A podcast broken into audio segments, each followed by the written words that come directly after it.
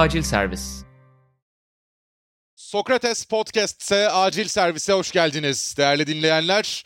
Yılın o günü yine geldi çattı. NFL'de şampiyonu belirleyeceğiz. Super Bowl 56 bu pazar gecesi, pazarı pazartesiye bağlayan gece saat 2'de gerçekleşecek. Sport 2 ve Sport Plus ekranlarından da canlı olarak yayınlanacak. Ben İzge Can Günal, sevgili Görkem Şahinoğlu ile birlikte hem yayın ekibinde olacağız hem de bugün sizlere Super Bowl'un bir ufak ön izlemesini yapacağız. Görkem hoş geldin. Merhabalar, hoş bulduk İzge. Güzel bir sezonu geride bıraktık. Playoff'lardan beklentimiz çok büyüktü NFL'de çünkü hakikaten ne AFC'de ne NFC'de e, hiçbir takımın özellikle öne çıkmadığı, paritenin çok yüksek olduğu bir sezon gördük. Ve playoff'lardan beklentimiz de çok yüksekti. Ve bu beklentimizin de özellikle son iki turda, Divisional ve konferans finalleri turlarında karşılandığını söyleyebiliriz. Yani NFL'in son 6 playoff maçı da hakikaten çok keyifli ve çok çekişmeli geçti. Son toplara kalan çok fazla maç gördük. Super Bowl için de heyecanlıyız diyebiliriz herhalde. Kesinlikle öyle. Yani dediğin gibi beklentimiz büyüktü ama wildcard haftasında açıkçası biraz o beklenti karşılanmayacak mı diye de düşünmedik değil. Çünkü adı üstünde Super Wildcard Weekend'ti ama hiç de beklendiği gibi süper geçmeyen bir wildcard haftası oldu. Ama tam tersi bir şekilde belki de NFL tarihinin en iyi divisional turunu izledik. Daha sonra konferans finallerinde seviye acaba düşer mi diye yine düşündük ama Divisional turunun seviyesini tekrar etmese de yine çok keyifli iki tane konferans finali izledik ve Super Bowl için de ister istemez beklentilerimiz yüksek. Yani Wildcard haftası çok süper olmadı ama Super Bowl'un daha süper olacağını herhalde tahmin edebiliriz diye düşünüyorum. Şimdi maçın tabii ki şöyle bir hikayesi var. Bahsettiğimiz gibi iki konferansta da özellikle öne çıkan net bir şampiyonluk adayı yoktu bence. Ama AFC'de Chiefs ve belki de Bills, NFC'de de Packers diğer takımlardan sanki bir adım önde gibi gözüküyorlardı. Fakat ikisi de playoff göremediler. Bu açıdan baktığımızda görece beklenmedik iki takım karşı karşıya ama zaten playofflar başlarken bahsettiğimiz gibi her takımın neredeyse Super Bowl şansı, şampiyonluk şansı var diyorduk ve AFC'den Bengals, NFC'den de Rams Super Bowl'a gelmiş oldular. Aslına bakarsan Görkem genç yıldızlar veteranlara karşı diye özetleyebileceğimiz bir maç. Çünkü bir anda Cincinnati Bengals yani ikinci sezonunda Super Bowl oynayan bir Joe Burrow var. Çaylak sezonundaki yılın çaylağı seçilerek Super Bowl'a gelen bir Jamar Chase var takımın hücum kadrosunda. Karşı taraftaysa yani bütün çiplerini yakın zamanda Super Bowl kazanmaya oynamış. Uzun yıllar bütün draft haklarından feragat edip oyuncuları takıma katmış ve veteran isimlerle Super Bowl'a gelen bir Los Angeles Rams var. Yani öncelikle şöyle söyleyeyim. Sezon başında eğer birisi size Cincinnati Bengals'ın Super Bowl oynayacağını iddia etseydi ya da siz iddia etseydiniz büyük ihtimalle bir hakaretle karşılaşabilirdiniz yani. O kadar imkansız bir şeyi başardı aslında Cincinnati Bengals. Ya baktığımız zaman playoff'a kalması başarı sayılabilecek bir sezondu bu Bengals için. Ki hatta kendi grubunda dört takım içerisinde kadro kalitesi bakımından en kötü takım olduğunu bile iddia edebilirdik Bengals'ın. Yani Pittsburgh Steelers'ın, Baltimore Ravens'ın ve Cleveland Browns'un olduğu gruptan bahsediyorum. Buna rağmen sezon içerisinde müthiş bir gelişme yaşadılar. Özellikle sezonun ikinci yarısı bay haftalarından sonra inanılmaz bir şekilde yükselen bir grafikleri var. Bu yakaladıkları formu, momentumu playoff'ta bir üst seviyeye de çıkartarak Super Bowl'a kadar gelmeyi başardılar. Öte taraftan Los Angeles Rams için de eğer sezon başında konuşmuş olsaydık evet Super Bowl adayı takımlar arasında sayabilirdik ama biraz daha uzak bir ihtimaldi diğer takımlara karşı. Mesela NFC konferansında Green Bay Packers, Tampa Bay Buccaneers bunlar daha çok ön plana çıkan takımlardı ki hatta sezonun bir noktasında Dallas Cowboys bile Los Angeles Rams'in önünde gözüküyordu. Ama işte Von Miller takası ve devamında Odell Beckham Jr.'ı kadrolarına katmalarıyla birlikte artık her şeyimizde biz bu işin içindeyiz ve Super Bowl ya da başarısızlık şeklinde bir tablo oluşturdular ve bunun da hakkını vererek Super Bowl'a ulaşmayı başardılar. Evet, Cowboys da belki bir noktada üstte gözüküyor dedin Rams'den. Şimdi şunu hatırlatalım. Los Angeles Rams kendi stadyumunda oynayacak Super Bowl'u. SoFi Stadyumunda oynanacak. Yani NFL tarihinde 54 yıl görmediğimiz bir şey 2 yıldır üst üste denk geliyor. Geçtiğimiz yıl Tampa Bay Buccaneers Super Bowl'u kendi stadyumunda oynamıştı. Bu sezonda Los Angeles Rams yine kendi stadyumunda SoFi Stadyumunda oynayacak Super Bowl'u. Ee, Ama, Teknik e, olarak bu arada evet deplasman o, takımı olacaklar. Evet, Sen de ondan tam bahsedecektin onu söyleyecektim herhalde. araya girmek için. Şöyle oluyor tabii ki Şimdi normal şartlara tarafsız sahalarda oynandığı için Super Bowl'lar her sene değişmeli olarak AFC veya NFC takımları ev sahibi oluyorlar. Tek sayılı Super Bowl'larda NFC takımları, çift sayılı Super Bowl'larda AFC takımları ev sahibi takım statüsünde. Super Bowl'un da 56.sı oynanacağı için kağıt üstünde ev sahibi takım burada Cincinnati Bengals olacak. Ama Los Angeles Rams kendi soyunma odasını kullanabilecek. SoFi Stadyum'un aynı zamanda Chargers'da kullandığı için Chargers'ın soyunma odasında olacak Cincinnati Bengals. Bunu söyleyelim. Bengals'ın burada ev sahibi olarak elde ettiği avantaj forma seçme avantajı olacak. Los Angeles Rams'in elde ettiği avantajsa para atışlarında yazımı tura mı kararını verebilmek olacak aslında. Çok da büyük bir fark olduğu söylenemez. Zaten geçen sene pandemi sırasında çok net gördük. NFL'de ev sahibi avantajı tribünlerin dolu olmasından geliyor. Super Bowl'da hele ki Los Angeles'taki bir Super Bowl'da ne kadar Rams taraftarı dolu olacak tartışılır yine stadyum ama yine de Rams'in bu açıdan bir avantajı olacağını söyleyelim. Girişi ben şu yüzden Cowboys'la yaptım. Bir daha hiçbir NFL takımı kendi evini Super Bowl oynamasın diye Super Bowl'un kalıcı ev sahibi Cowboys olsun önerileri var. Ne düşünüyorsun bu konuda? 5 saniye. ya bu Sadece gülüyorsun e... tamam. Evet. Sadece gülüyorsun. Çok zaten. hayata geçirilebilecek bir uygulama değil ya. Ya Cowboys da yani şimdi daha fazla vaktimiz olsa konuşurduk uzun uzun ama gerçekten yine hayal kırıklığıyla bitirdiler sezonu. Biz Super Bowl'a dönelim. Cincinnati Bengals buraya nasıl geldi? Sezonu 10 galibiyet 7 mağlubiyetle bitirdiler. Ardından playofflarda wildcard haftasında Raiders'ı 26-19 mağlup ettiler. Divisional Round'da Tennessee Titans'ı son saniye alan golüyle 19-16 geçtiler. Ve konferans finallerinde Chiefs'i uzatmalarda 27-24 mağlup ederek adlarını Super Bowl'a yazdırdılar ki son iki galibiyetlerinin de o son sayıyı atan ismi Evan McPherson takımın kicker'ı. Podcast'ın sonlarına doğru ondan da bahsedeceğiz. Los Angeles Rams ise normal sezonu 12 galibiyet 5 mağlubiyetle bitirdi. Wildcard haftasında rahat bir galibiyet aldılar Arizona Cardinals'a karşı 34-11 ile. Ardından Divisional Round'da Tom Brady'nin de kariyerinin son maçında Tampa Bay Buccaneers'ı 30-27 mağlup ettiler. Ve NFC konferans finalinde San Francisco 49ers'ı 20-17 ile mağlup etmeyi başardılar. Şimdi Görkem zaten genel girişte de biraz konuştuk. Yani aslına bakarsan Joe Burrow ve Jamar Chase önderliğindeki Bengals hücumuna karşılık Rams'in Von Miller'ın da dahil olmasıyla birlikte veteran oyuncularından kurulu savunması öne çıkan bir eşleşme olarak gözüküyor. Belki maçın kaderini belirleyecek bir eşleşme olarak gözüküyor. Oradan başlayalım istiyorsan. Yani Joe Burrow ve Jamar Chase hakikaten çok iyi bir sezon geçirdiler. İkisi de çok iyi bir sezon geçirdi. Ki zaten bahsettik Jamar Chase yılın hücum çaylağı olmayı başardı. Joe Burrow yılın en iyi geri dönüş yapan oyuncusu olmayı başardı. Onlar neler yapabilecekler? Özellikle pas hücumunda ilk olarak Los Angeles Rams'e karşı. Çünkü Jalen Ramsey yine zirve sezonlarından birini geçirdi diyebiliriz belki ama Ramsey dışında Rams'in secondary'si özellikle pas savunması ne yapacak? Biraz soru işaretleri var. İşte e, safety'lerinin sakatlıkları sonrasında Eric Weddle'ı getirdiler takıma. Emeklilikten döndü geldi Eric Weddle. Ve çok daha az oynaması beklenirken konferans finalinde tüm maç sahada kaldı. Super Bowl'da da yine Eric Weddle tüm maç sahada olacak ve takımın savunma koordinatörünün verdiği oyunları takıma ileten oyuncu olacak. Kaskındaki o yeşil yuvarlağı da görüyor olacağız. Bayağı savunma kaptanı haline gelmiş durumda bir anda. Emeklilikten dönen Eric Weddle. Joe Burrow ve pas silahları diyelim. Jalen Ramsey, Eric Weddle ve Ramsey'in pas savunmasına karşı neler yapabilir sence? Kağıt üzerinde ters eşleşmeden bahsedebiliriz aslında. Maç öncesi kağıt üzerindeki bütün avantajlar neredeyse Los Angeles Rams tarafında gözüküyor. Ama bu çok da sürpriz değil. Çünkü Cincinnati Bengals'ın sezonun başında ne durumda olduğunu az çok bahsettik. Kimle karşılaşırsa karşılaşsınlar favori olmayan taraf olacakları belliydi. Playoff'lar boyunca da böyle gözüktü bu ve belki wildcard turunda Las Vegas Raiders'a karşı daha yüksek seed'e sahip olan takım olarak ev sahibi de olmasının avantajıyla belki o karşılaşmada bir tek favorilerdi. Diğer maçların hiçbirisinde favori olarak sahaya çıkmadı Cincinnati Bengals. Ve kimilerine göre aslında kolay bir yoldan geldiği söyleniyor. Ama aslında baktığımız zaman öyle de değil. Çünkü Tennessee Titans bu konferansın birinci takımıydı.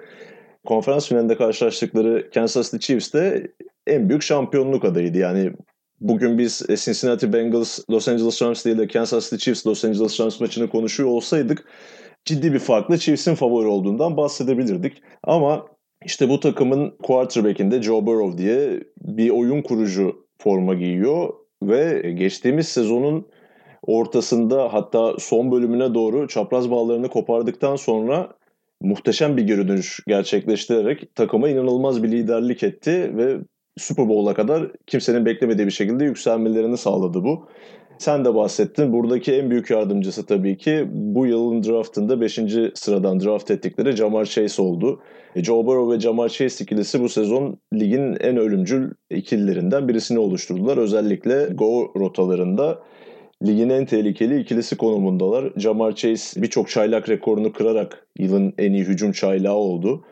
Tabii Ramsey eşleşmesi direkt ön plana çıkartılan eşleşme oluyor medya tarafından da özellikle ama Ramsey'nin tüm maç boyunca rakip receiver'ları tek bir receiver'ı takip eden bir oyuncu olmadığını biliyoruz. Daha önceki Rams sezonlarında da bunu gördük. Ama bu karşılaşmada ben bir miktar daha fazla Chase'i savunmasını bekliyorum Ramsey'nin. Çünkü çok fazla silahı var Cincinnati Bengals'ın ve Jamar Chase'i Chiefs'in yaptığı gibi iki kişiyle savunmaya çalışırlarsa ki bunu da yapacaklar illaki ama ellerindeki personel bakımında diğer receiver'ları savunabilecek fazla silaha sahip değiller savunmada. O nedenle e, bolca Ramsey Chase eşleşmesi görmemiz mümkün. Ve Ramsey burada kendini daha ispatlamış olan oyuncu olmasına rağmen ben Chase'i çok az bir farklı önde görüyorum. Çünkü Jalen Ramsey birebir de her ne kadar çok iyi bir savunmacı olsa da derin sahada mağlup edilebilir bir cornerback aslında. Çünkü rota uzadıkça Ramsey'nin etkinliği biraz daha düşüyor ki bunu Tampa Bay Buccaneers'la oynadıkları NFC Divisional Turu playoff karşılaşmasında da gördük. Mike Evans gibi en büyük silah derin toplardaki etkinliği olmayan, çok da hızlı olmayan, fiziğiyle iş yapan bir receiver'ı bile bir derin pasta savunmakta ne kadar zorlandığını görmüştük Jalen Ramsey'nin. Ki Jamar Chase'in de oyununun en güçlü tarafı burası. Eğer Joe Burrow o pası atabilecek şansı bulursa Jamar Chase, Ramsey birebir eşleşmesinde Chase'i ben biraz daha önde görüyorum. Yani bu tabii ki şu varsayımla yapılan bir yorum. Onu söyleyebilirim Görkem adına da. Joe Burrow'un uzun paslar atabilecek vakti olması varsayımıyla yapıyoruz bu yorumu. Çünkü tabii, tabii. Cincinnati Bengals offensive line'ı ve Rams defensive line'ı savunma hattı karşı karşıya gelecek. Bengals ligin yani vasatın altındaki hücum hatlarından bir tanesine sahip ki geçen yıl zaten Joe Burrow'un yaşadığı sakatlık da aslında offensive line'ın onu koruyamamasıyla alakalıydı baktığımız zaman. Bu sezonda playoff'lara dahil olmak üzere çok zorlanarak geldiler. Ya kazandılar tüm playoff maçlarını tabii ki ama Tennessee Titans'a karşı tabiri caizse dayak yiyen bir Joe Burrow vardı yine. Yani Titans savunma oyuncularının Bengals quarterback'ine ulaşmakta hiç zorlanmadığını görmüştük ve Los Angeles Rams'in gerçekten çok önemli oyunculardan kurulu bir savunma hattı ve pass rush'ı var. Yani bir yanda Aaron Donald, bir yanda değil ortada belki ama Aaron Donald Üç kez yılın savunma oyuncusu seçilmiş bir isim. Super Bowl'un MVP adaylarından bir tanesi durumunda şu anda. Özellikle Rams'in maçı kazanması durumunda. Von Miller eski bir Super Bowl MVP'si zaten. Yani Denver Broncos'da o maçı belki tek başına kazandırmıştı Super Bowl 50'de. Bu sene eski Von Miller olmasa da yine Los Angeles Rams kadrosunda. Bir yandan da Leonard Floyd gibi tehditleri var. Ya bu çok güçlü 3 oyuncunun karşısında Bengals hücum hattı durabilecek mi? Bana çok duramayacaklar gibi geliyor. Ne söyleyeceksin? Aslında zaten Ramsey Chase eşleşmesinden ziyade bu mücadelenin ana başlığı Bengals offensive line'ı Rams defensive line'ına karşı neler yapacak ya da bir şey yapabilecek mi? En büyük soru işareti bu gerçekten de. Uzun zamandır bu kadar kötü offensive line performansı gösteren bir takımın bu kadar ileriye gidebildiğini görememiştik. O açıdan gerçekten çok özel bir sezon geçiriyor. Hem Joe Burrow hem de Bengals hücumu genel olarak. Yani araya gireyim geçen seneki Super Bowl'da da Chiefs'in özellikle offensive line'daki problemlerinin onlara ne kadar sıkıntı çıkardığını görmüştük. Ama bahsettiğin gibi yani sezon genelinde belki Eric Fisher sakatlanana kadar o kadar da kötü bir hücum hattına sahip değildi aslında Chiefs. Ya Bengals sezonu başından beri böyle. Ve bir şekilde evet. Super Bowl görmeyi başardılar. Pas bloğu verimliliğinde 30. sıradalar. Yani onlardan kötü iki tane takım var ve o iki takımın da zaten playoff'la uzaktan yakından alakası yoktu.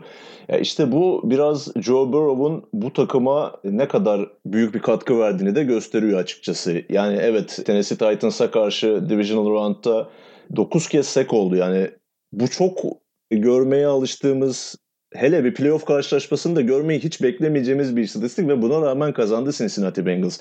Yani bunu şöyle düşünebiliriz. 9 kez sek olmanın takıma kaybettirdiği yardalar haricinde moral olarak da büyük bir çöküntüye sürüklemesi beklenir. Yani quarterback 9 kez yere düşürülüyor top elindeyken bu hem quarterback'in moralini bozması lazım hem offensive line oyuncularının moralini bozması lazım hem de sağ kenarındaki diğer oyuncuların moralini bozması lazım ama tüm bunların üstesinden gelmeyi başardı Bengals. NFL tarihinde ikinci kez oldu yanlış hatırlamıyorsam. 8'den fazla kez sek edilip playoff maçı kazanmak.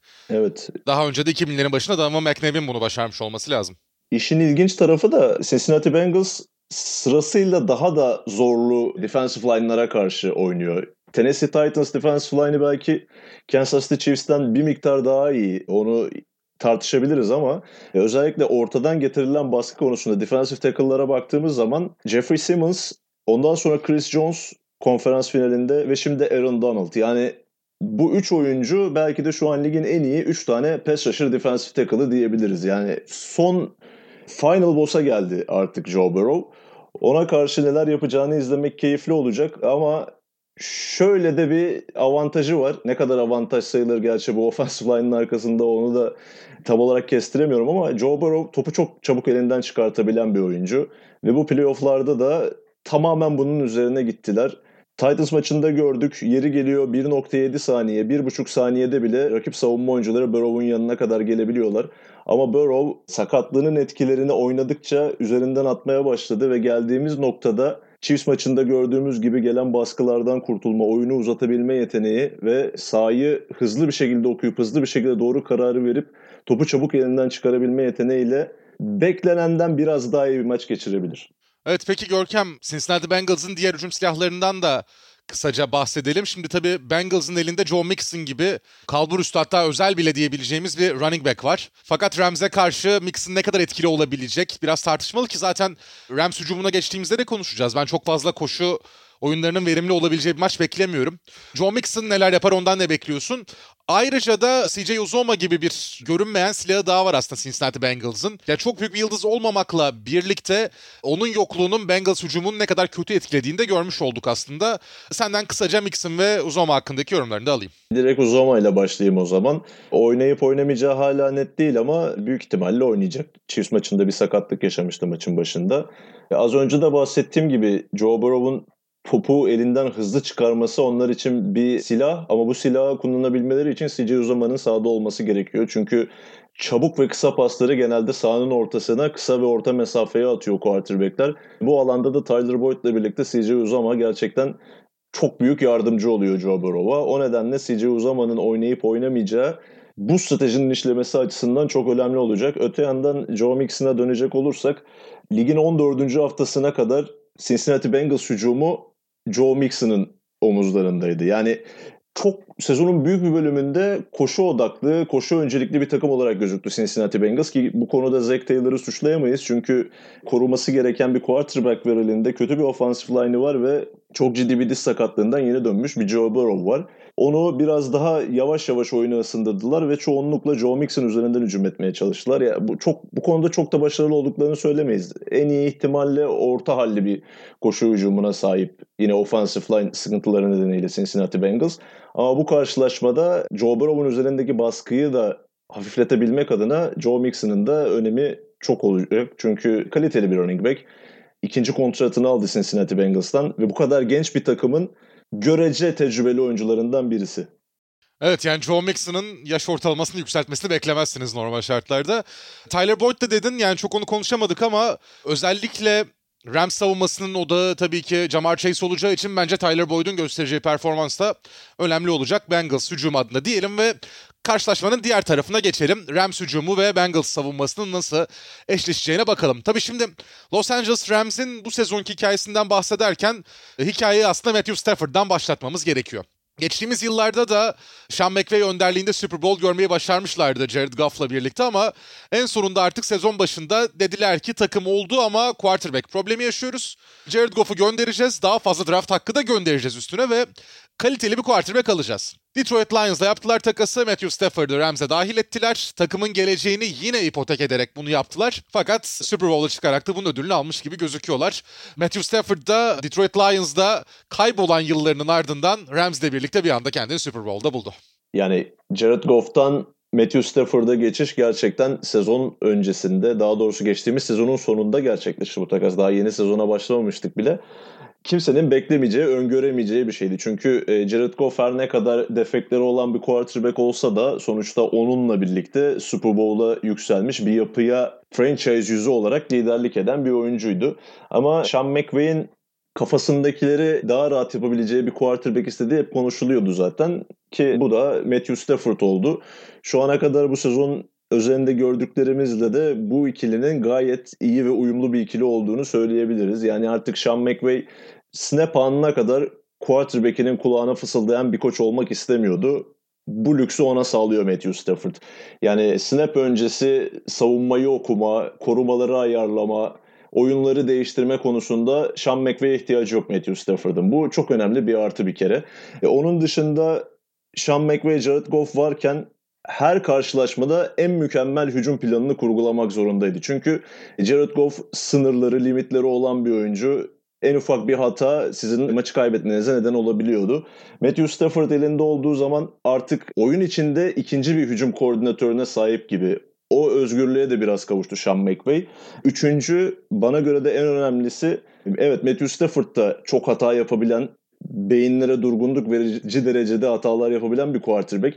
Ama o hatayı yaptıktan sonra o hatadan geri dönebilen de bir quarterback aynı zamanda. Quarterbacklerin balık hafızalı olması gerektiğini hep söylüyorduk. Bu sezon yayınlarda olsun. Matthew Stafford bunun çok güzel bir örneği. Mesela Tampa Bay Buccaneers maçı işler çok kötü gidiyor. Çok büyük farklı öndelerdi. Maçı kaybetme noktasına getirdiler. Orada Jared Goff değil de herhangi başka bir quarterback bile olsa oradan dönmekte zorlanabilirdi. Ama Matthew Stafford her oyunu birbirinden ayrı olarak değerlendirdiği için, kötü bir oyundan sonra çabuk bir şekilde toparlanabildiği için her zaman sizi kendi de o kötü duruma soksa o kötü durumdan çıkartmayı başarabilen bir quarterback aynı zamanda. Evet bahsettiğin gibi Jared Goff'la birlikte bunu yapmaları çok kolay değildi. Tabii ya Matthew Stafford'ın gelişiyle birlikte oyununu bambaşka seviyeye çeken belki diyebileceğimiz bir oyuncu var Los Angeles Rams hücumunda. Tabii ki Cooper Cup yılın hücum oyuncusu seçilmeyi de başardı Cooper Cup.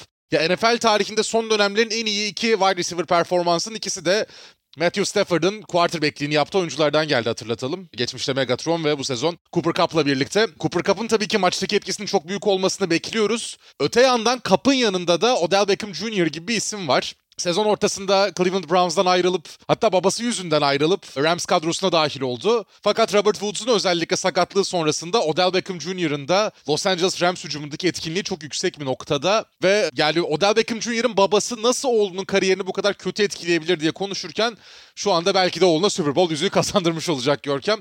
Yani Cooper Cup'ı ve OBJ'yi aynı anda savunmak da çok zor olacak Cincinnati Bengals savunması için. Çünkü teker teker savunmak da çok zor zaten bu ikiliyi. Aynen öyle. E, sen babası yüzünden dedin ama babası sayesinde desek aslında daha doğru olacak ortaya çıkan sonucu itibariyle. Yani gerçekten Odell Beckham Jr. Cleveland'da geçen sürgün yıllarının ardından kendisini tüm NFL'e unutturmuştu artık. O yıldız liginin iyi 5 belki 10 wide receiver'ından birisi olan Odell Beckham artık hiç bu tartışmalara bile konu edilmeyecek bir oyuncu haline dönüşmüştü. Ama Los Angeles Rams'e geldikten sonra o eski Beckham'ın hala oralarda bir yerde olduğunu bize gösterdi. Ve eski haline döndü daha bile iyi oynuyor diyebiliriz hatta. E tabii Yılın Cooper menajeri Cup... diyebilir miyiz Görkem? Odell Beckham Senior için. Kesinlikle. O video her şeyin dönüm noktasıydı. Tabii Rams'te eski halini bulmasının nedenlerinden birisi Matthew Stafford gibi bir quarterback'te oynaması. Onun yanı sıra da Cooper Cup gibi bir wide receiver'la yan yana ve paralel oynuyor olmaları.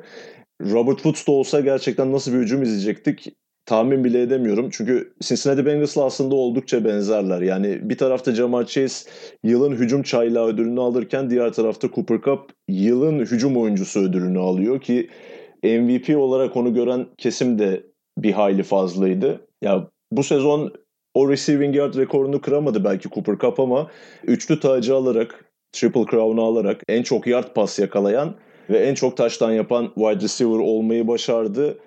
Çok özel bir sezon geçirdi gerçekten ve Los Angeles burada Super Bowl'da çok yakın bir mesafede duruyorsa bunun en büyük nedenlerinden birisi Cooper Cup'tı. Peki Görkem yani Rams'in pas hücumu güçlü olacak tabii ki. Bundan biraz bahsettik. Pas hücumunda tabii Tyler Higbee gibi silahları daha olacak.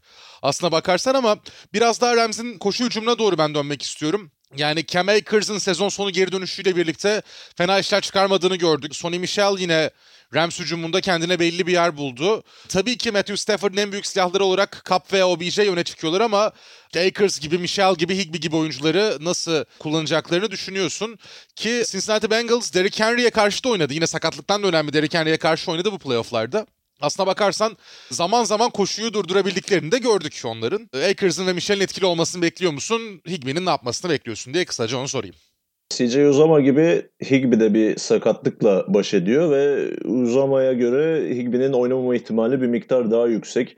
Ve onun oynamayacağı bir senaryoda Kendall Blanton takımın diğer tight endinin biraz daha ön plana çıkmasını bekleyebiliriz. Rams'in koşu hücumlarına gelecek olursak bu sezon aslında Sean McVay'in en çok eleştirildiği noktalardan bir tanesi buydu. Yani koşu konusunda yeterince sabretmeyip çok çabuk bir şekilde koşu hücumunu terk eden bir profil çizdi Sean McVay. Ama bu tabii Cam Akers sakat kendi.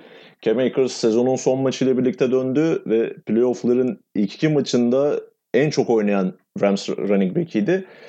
Konferans finaline geldiğimiz zaman Sonny Michel'le biraz daha topları paylaştığını gördük Cam Akers'ın. Tabii bu sakatlıktan çok ciddi bir aşı sakatlığının 6 ay gibi kısa bir sürede dönmesinin de etkisi olabilir. Tampa Bay Buccaneers karşılaşmasında kaybettiği iki fumble'ın da etkisi olabilir. Bunu bilemiyoruz tabii ama Cam Akers'ın Los Angeles Rams hücumuna dönmüş olması ve bu hücuma katabilecekleri gerçekten onları bir seviye daha yukarı çeken bir etken. Özellikle bu karşılaşmada koşu hücumları biraz daha geri plana atılıyor. İki takımın da çok etkili pas hücumu opsiyonlarına sahip olması nedeniyle ama şöyle bir istatistik var. Cincinnati Bengals dış alan, outside zone dediğimiz dış alan koşullarında savunmakta ligin en kötü takımlarından bir tanesi konumunda. Ve bundan 2-3 sene geriye dönersek Sean McVay'in en son Super Bowl oynadığı sezona outside zone koşuları Sean McVay hücumunun en önemli parçasını oluşturuyordu. Ana parçasını oluşturuyordu hatta. Bu alanda Sean McVay'in işler istediği gibi gitmezse bu eski oyun planına döndüğünü görebiliriz. Ki Cam Akers e, o zamanki en iyi dönemindeki Todd Gurley kadar olmasa da bu sistemi yine işletebilecek tarzda bir oyuncu. O açıdan bir X faktör olarak sahneye çıkabilir Cam Akers. Evet son olarak Bengals savunmasından, ya Rams hücum ve Bengals savunmasından bahsederken Bengals savunmasında anmak istediğim bir iki oyuncu var. Onlardan bahsedeyim. Ee, bunların ilki Eli Apple. Yani Apple'dan şu ana kadar gördüğümüzden daha iyi bir sezon geçirdiği belki söylenebilir ama bu sezon sosyal medyada özellikle e, eski takımlarının taraftar gruplarına karşı yaptığı açıklamalarla bayağı bir gündem oldu. Eli Apple ama bir şekilde Super Bowl'da görmeyi başarmış oldu kendisi. Öte yandan Sam Hubbard son dönemde özellikle medyada en çok kendine yer bulan belki de Bengals defans oyuncusu olduğunu söyleyebiliriz. O da Super Bowl'u Harambe için kazanacaklarını söyledi. Ya 2015 civarı olması lazım. İnternetin en çok 2016'ymış. 2016. İnternetin en çok eğlendiği bir yandan da olaylardan bir tanesiydi. Cincinnati Hayvanat Bahçesi'nde 17 yaşındaki bir goril hayatını kaybetmişti. E, gorilin yaşam alanına giren bir çocukla olan etkileşiminden dolayı oradaki bir görevli korkarak e, Harambe'yi öldürmüştü ve o günden bu yana e, internette en çok kullanılan mimlerden bir tanesi. Hala devamında görüyoruz. Yani bugün hala Super Bowl konuşulurken bir yerlerden Dix out for Harambe lafını duymanız da mümkün. Sam Hubbard da Super Bowl'u Harambe için kazanacaklarını söyledi. Cincinnati Bengals'a belki biraz daha sempati duymamızı sağlayabilir bu durum diyelim. Ve özel takımlara geçelim Görkem. Şimdi özel takımların tabii öneminin oldukça büyük olduğunu söyleyebiliriz. Evan McPherson zaten çaylak bir kicker olarak Cincinnati Bengals'da playoff'ların en çok öne çıkan oyuncularından bir tanesiydi. Yani hem Titans'a karşı hem Chiefs'e karşı son saniye alan gollerinde hakikaten terlemedi bile belki. O kadar soğukkanlı kaldı ki takımına iki tane galibiyet getirdi. NFL seviyesindeki kickerları elit seviye kickerlardan ayıran, daha doğrusu elit bir oyuncu olabilmek için eklemeniz gereken şey mental soğukkanlılık aslında. Ve çaylak bir oyuncudan bunu asla beklemezsiniz. Üstünüzde baskı bu kadar fazlayken, takımınızın tüm sezon boyunca verdiği emekler ortadayken böyle bir sorumluluğu bu kadar rahat kaldırmasını bekleyemezsiniz normalde ama McPherson çok rahat. Yani Titans'a karşı son saniyede görev ona kaldı. Tamam o zaman gidiyoruz konferans finale demiş bile takım arkadaşlarına bunu biliyoruz. Maç yakın geçerse özellikle Evan McPherson'a Bengals tarafında yine iş düşecek. Onu söylemek lazım. Rams özel takımlarındaysa Matt Gay'den ziyade belki öne çıkarmamız gereken oyuncu punter Johnny Hacker. Ee, uzun yıllardır NFL'in en iyi punterlarından bir tanesi Johnny Hacker. Belki o da yine kariyerinin zirve sezonunu geçirmiyor ama Hacker'ın özellikle sağ pozisyonu mücadelesinde oyunu nasıl değiştirebildiğini çok iyi biliyoruz. Yani bir anda takımı kötü durumdayken yaptığı bir degajla sahayı tamamen tersine çevirebiliyor. Rakip takımın çok gerilerden hücuma başlamasını sağlayabiliyor Johnny Hacker. Maç özellikle dediğim gibi yakın geçerse onun da performansının dengeyi bozmak konusunda önemi büyük olacak. Kağıt üzerinde Cincinnati Bengals'ın çok fazla avantaja sahip olmadığını söylemiştik bu eşleşmede. Belki de en büyük avantaja sahip oldukları yer kicker pozisyonu. Gerçekten Evan McPherson daha önce eşine az rastlarını belki de hiç görmediğimiz bir şekilde çaylak sezonunda ayağı hiç titremeden çok kritik vuruşları e, isabete çevirerek takımının son iki turu geçmesinde özellikle en büyük pay sahibi oyunculardan birisi oldu. Yani bir takımın hem quarterback'i hem de kicker'ı yani iş bitirecek iki oyuncusu bu kadar soğukkanlı, kendinden emin ve bu özgüveni diğer takım arkadaşlarına da veren iki oyuncuysa gerçekten şu an bulundukları konu çok da şaşırtmaması gerekiyor. Joe Burrow Chiefs maçında Jamal Chase'in taştan drive'ından önce huddle'da takım arkadaşlarına burada touchdown'dan sonra iki sayıya gideceğiz demişti. Yani skoru üreteceğini, touchdown'ı yapacağından çok emindi. McPherson'la alakalı da sen de söyledin. Titans maçında görünüşe göre konferans finaline gidiyoruz diyerek e, alan golünü vurmaya gitmişti. Çok büyük bir avantaj sağlıyor Cincinnati Bengals'a. Özel takımlar özelinde gerçekten McPherson. Evet Görkem aslında saha içi kısmını ciddi bir şekilde özetlediğimizi düşünüyorum ben. Var mı eklemek istediğim şey? Konuşmadığımız, atladığımız bir şey. Sahada olabilecekler konusunda. Çok kısa Cincinnati Bengals'ın savunma koordinatörü Lou Anarumo'ya değinmek istiyorum. Bu özellikle playofflarda Joe Burrow haklı olarak çok ön plana çıkartılan oyuncuydu ama Cincinnati Bengals defansı ve savunma koordinatörünün de hakkını vermemiz gerekiyor burada çok kısa da olsa. Özellikle Kansas City Chiefs karşılaşmasında hem normal sezonda 17. haftadaki hem de konferans finalinde devreyi hatı sayılır bir farklı geride kapattıktan sonra ikinci yarıda yaptığı ayarlamalarla birlikte bu takımın sadece Burrow'dan ibaret olmadığını ve savunmanın da gereken yerde hücuma asist yapabilecek kalitede olduğunu bizlere gösterdi. Anorumo'yu da tekrardan tebrik etmek gerekiyor. Çok güzel bir performans çıkarttı bu sezon savunma koordinatörü olarak. Ya bu arada koçlardan çok fazla bahsetme şansımız olmadı zamanımız kısıtlı olduğu için ama onları da bir ufak özetleyelim aslında. Sean McVay tabii ki Rams'in başında. Ya 2018'deki kadar öyle dahi gözüken bir Sean McVay yok belki ama belki de hani Sean McVay'in ustalık eserini görebileceğimiz maç olabilir diye düşünüyorum ben Rams hücumu için. Karşı tarafta tabii Bengals cephesinde Zach Taylor çok eleştirildi. Yani Super Bowl'a çıkan defekleri olmasına rağmen Super Bowl'a çıkan bir takımın baş antrenörü olarak çok eleştirildi. Hatta yani ben hani bu kadar kötü bir head coach'ta nasıl Super Bowl yaptılar yorumları bile gördüm ki abartı olduğunu düşünüyorum ayrı konu ama Zach Taylor ve Sean McVay'in de yani sadece baş antrenör olarak değil takımların hücumlarındaki etkisi çok büyük iki antrenör olarak ben maçtaki interaksiyonlarını merakla bekliyorum. Maça etkilerinin nasıl olacağını merakla bekliyorum. Aynı zamanda Zach Taylor'ın Sean McVay'in eski quarterback koçu olduğunu da belirtelim bir kez daha. Evet o dönemki adıyla Washington Redskins'de birlikte çalışmışlardı. Yo, yo, Los yok. Angeles Rams'te de quarterback. Ha Rams'te doğru doğru tabii tabii tabii doğru doğru doğru, doğru özür dilerim. Doğru Zach Taylor zaten Sean McVay'in altında yetişen antrenörlerden biri olarak head coachluk işi bulmuştu kendine. İşte 2018 e, Rams Super Bowl'u sonrasında zaten takımlar kapış kapış Sean McVay'in altında ne kadar hücum koçu varsa onları almaya çalışmışlardı. O kadar fazla ben Redskins ve eski koçlar geyi yaptım ki Kyle Shanahan konusunda özellikle aklım orada kaldı. Özür dileyim o konuda. Onlar da Commanders oldular bu arada ama bunda hiç konuşmanın yeri değil şu anda çünkü Çok dalga geçmek istiyorum bu konuyla ama vaktimiz yok. Diyeyim ve şimdi sahada olanlar böyle. Fakat sahada olanlar kadar belki olacaklar kadar beklediğimiz bir devre arası şovu var Görkem. Yani senin uzmanlık alanın sana bırakacağım yalnızca isimleri sayıp ama hani 5 isim sayacağım az sonra. Bu 5 ismin en az 4'ü muhtemelen 5'i de tek başına yapsa devre arası şovunu kimsenin itirazı olmazdı diye düşünüyorum. Dr. Dre, Eminem, Snoop Dogg, Mary J. Blige ve Kendrick Lamar. Yani 5 isim sayıyorum. Kendrick Lamar'ı en sonda sayıyorum. Neler söyleyeceksin bu devre arası konseri hakkında? evet sezonun son bölümünde ve playoffların ilk maçlarında da seninle birlikte olan yayınlarımızda bundan bolca bahsetme şansımız olmuştu. Yani gerçekten kadro olarak belki de Super Bowl tarihinin en dolu kadrosu. Çünkü genelde bu kadar kalabalık bir sanatçı grubunun Super Bowl devre arasında performans gösterdiğini görmeyiz. Tek sanatçıların çıkmasının yanı sıra hip hop ve rap türünden, türünün temsilcileri sanatçıların da genelde Super Bowl devre arasında sahneye çıktığını görmüyorduk. Bu açıdan gerçekten çok önemli bir devre arası şovu olacak. Tabii Los Angeles'ta olunca Los Angeles'ın yetiştirdiği en önemli rap sanatçılarından, prodüktörlerden Dr. Dre otomatikman orada kendine yer buldu ve Dr. Dre ekibi de onunla birlikte sahne alacaklar. İşte Snoop Dogg, Eminem ve Kendrick Lamar direkt Dr. Dre'in çıkarttığı ve müzik piyasasına sunduğu isimler. Bunlardan sadece Mary J. Blige New Yorklu Eminem Detroitli. Hatta onun da çok geyiği oluyor bu aralar. Detroit ancak böyle Super Bowl'a çıkabilirdi diye değil mi?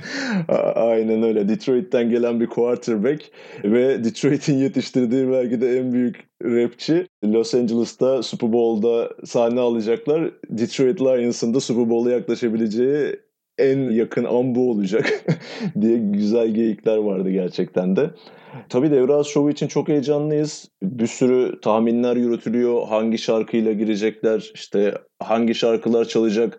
Bu kadar kısıtlı bir sürede bu kadar kalabalık bir kadro nasıl işi götürecekler? Yani hangisi ön plana çıkacak ki ya da kimse ön plana çıkabilecek mi? Ekstra sürprizler olacak mı? En son okuduğum mesela provalarda 50 Cent'in In The Club şarkısı çalmış. Bir 50 Cent sürprizi olabilir mi? Ya da bir Tupac hologramı görür müyüz? Büyük hevesle ve heyecanla beklediğimiz bir devre arası şovu olacak. Ya açıkçası şunu söyleyebilirim. Yani yayın ekibinde sen, ben ve Arma Kaynar olacağız. Yani yalnızca mikrofon başındaki ekip olarak değil, orada yayını yapacak tüm arkadaşlarımızla birlikte de hakikaten çok heyecanla beklediğimiz bir devre arası şovu. İkinci yarı artık maçın yayınına nasıl yeniden başlar, nasıl bir gazla yeniden başlarız ben onu bile tahmin edemiyorum diyeyim ve... Ya oyuncular bile izlemek isteyecektir soyunma odasında son taktikleri almaktansa. Ya yüzde yüz inanılmaz bir show bizi bekliyor. Tabii tribünlerde de bu arada bolca ünlü isim göreceğiz tabii ki. Mücadele Hollywood'da olacağı için yayından bahsettik. Zaten bir kez daha hatırlatalım dinleyicilerimize. Pazarı pazartesiye bağlayan gece Türkiye saatiyle 2'de yayınımız başlayacak. 02.30 gibi de maçın santra vuruşu yapılacaktır. Keyifli bir Super Bowl bizleri bekliyor diyelim. Esport 2 ve Esport Plus ekranlarında da sizlerle olacağız. Görkemciğim ağzına sağlık. Teşekkürler senin de. Şimdiden bu podcast için Ağzına sağlık. İyi uyu. Pazar gece de dinç bir şekilde artık yayınımızı hep birlikte yapalım. Dinleyicilerimize şunu tabii ki hatırlatalım. Super Bowl sonrasında yine bir acil serviste değerlendirme podcastimizde olacak. Görkem Şahinoğlu'yla Super Bowl sonrasında maçta olan biteni değerlendireceğiz önümüzdeki günlerde ama e, bugünlük bizlerden bu kadar. Teşekkürler dinlediğiniz için. Yayına da bekleriz. Heyecanlıyız. Bakalım Super Bowl 56'da neler olacak.